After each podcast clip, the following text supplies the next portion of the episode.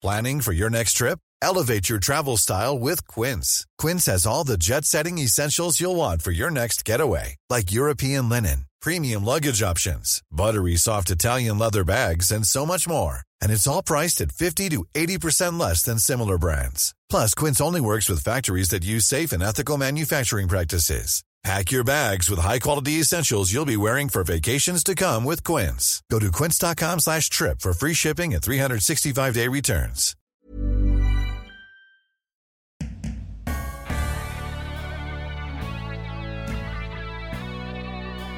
Welcome to Don't Stop Us Now. I'm Greta Thomas. And I'm Claire Hatton. We're all about producing content where you can be inspired by and learn from amazing female entrepreneurs and leaders to help you achieve and even exceed your career goals. Before we begin this week's episode, though, it would mean a huge amount if you could rate and review our show if you haven't already. Consider it as your kind deed for the day. And we'd love to hear from you, so why not follow us or message us on LinkedIn? Mention the podcast and we'll be all ears. And now, enjoy this week's episode. Welcome to our first mini episode for the year. Yes, indeed. Now, if you're feeling a little bit flat as the year gets going in earnest, maybe because you had to cancel some holidays or your Christmas plans thanks to good old Omicron and COVID, well, today's sort of little short and sweet episode may be just the tonic you need. It's all about positivity hacks. Absolutely. You know, it's been interesting, hasn't it, as we've been going through the pandemic? I think what you and I observed is that the leaders that have been the most resilient have both been able to acknowledge the fact that this is a terrible situation and you know it's difficult but also they've been able to see the positive side and be optimistic about the future. Yeah you know that's right. And it's interesting isn't it? You kind of got both positivity and optimism and you kind of go, well, are they exactly the same things? And I guess what the researchers say is positivity is the ability in the moment, isn't it? To be able to kind of see things for as they are. They may be very challenging, but stay sort of positive and constructive about how you deal with those challenges. And then optimism is about how positively you view the future or not. You know, are you hopeful? Are there good things ahead if you get stuck in? Would you say that's a fair summary? Yeah, absolutely. And I, you know, I think that they're both really important.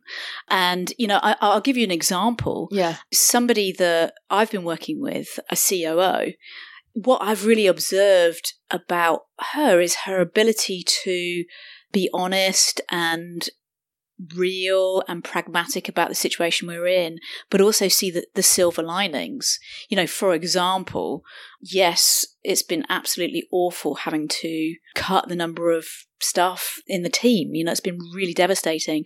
But at the same time, also there's an opportunity to re engineer the business.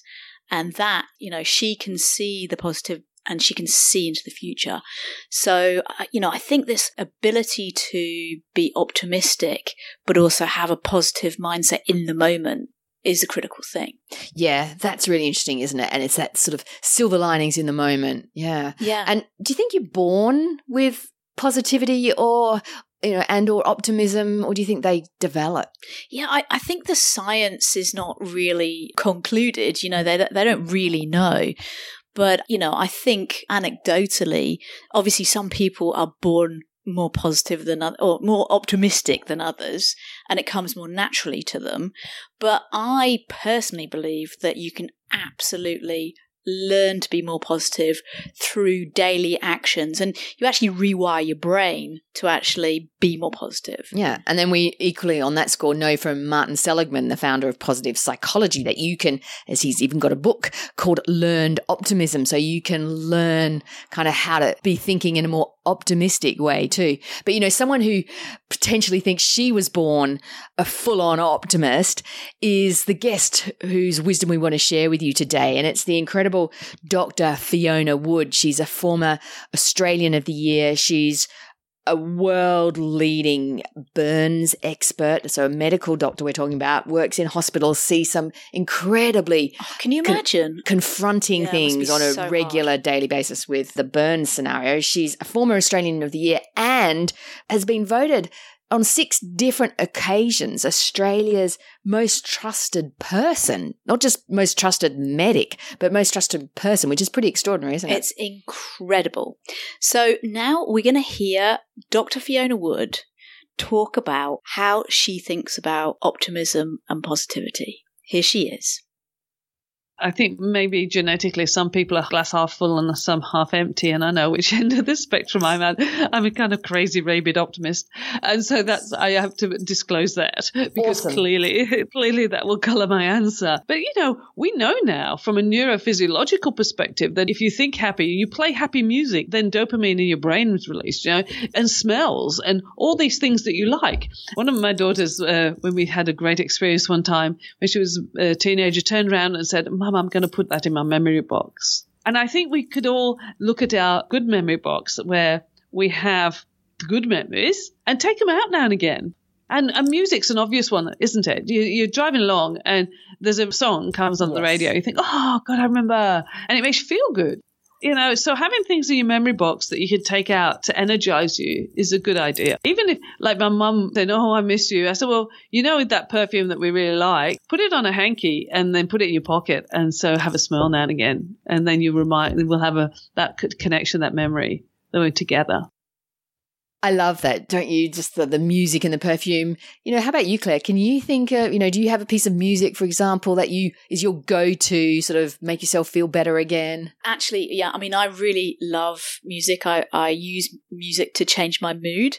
But one of the moments I can really think about that comes back vividly is being in the car with my mum and my siblings, all four. I've got three siblings. Yeah. And this is when you were a kid. When I was a kid, yeah, uh, we, we were in the car with Queen or ABBA.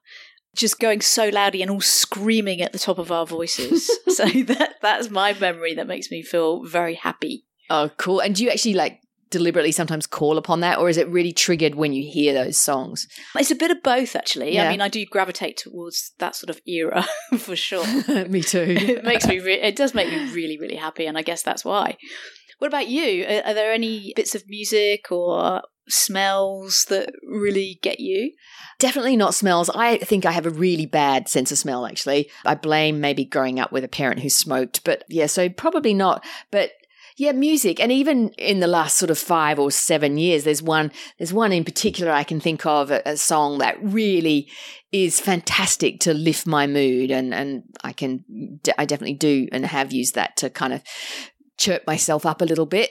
So, yeah, well, it's so important, isn't it? Because using these tools to actually get you into a great state doesn't just impact you, but it also impacts everyone around you because these positive emotions are actually contagious. yeah, that's so interesting. As are negative emotions, you know? So it's just so important that you kind of work on it, particularly if you gravitate towards more negativity. Well, I couldn't agree more. And, you know, because life is short. And so if you're going to experience whatever good thing or challenging thing, you may as well try and do that in the most constructive and best way possible. You know, and I think I love this quote from Voltaire, which really sort of sums up, I think, what we're sort of talking about here, which is the most important decision you make is the one to be in a good mood. Oh, I love that. That is just such a brilliant way to end this episode. Yeah. So I can fully say now that this episode is done and dusted. Fantastic. And we'd love to hear, you know, listeners, what you use to kind of help you improve your state and feel more positive in the moment. You know, is it music or something else? Why not message us on LinkedIn or email us at hello at don'tstopusnow.co. Absolutely. And have a great rest of your week. Ciao for now.